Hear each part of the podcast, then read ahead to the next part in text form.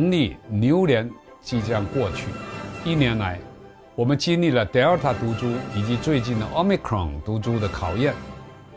感谢大家的付出。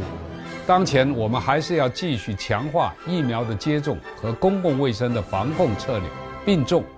伴随着这些措施的推进呢，我们终将在合适的时间内度过疫情的大流行期，逐步迈进社会生活的正常化。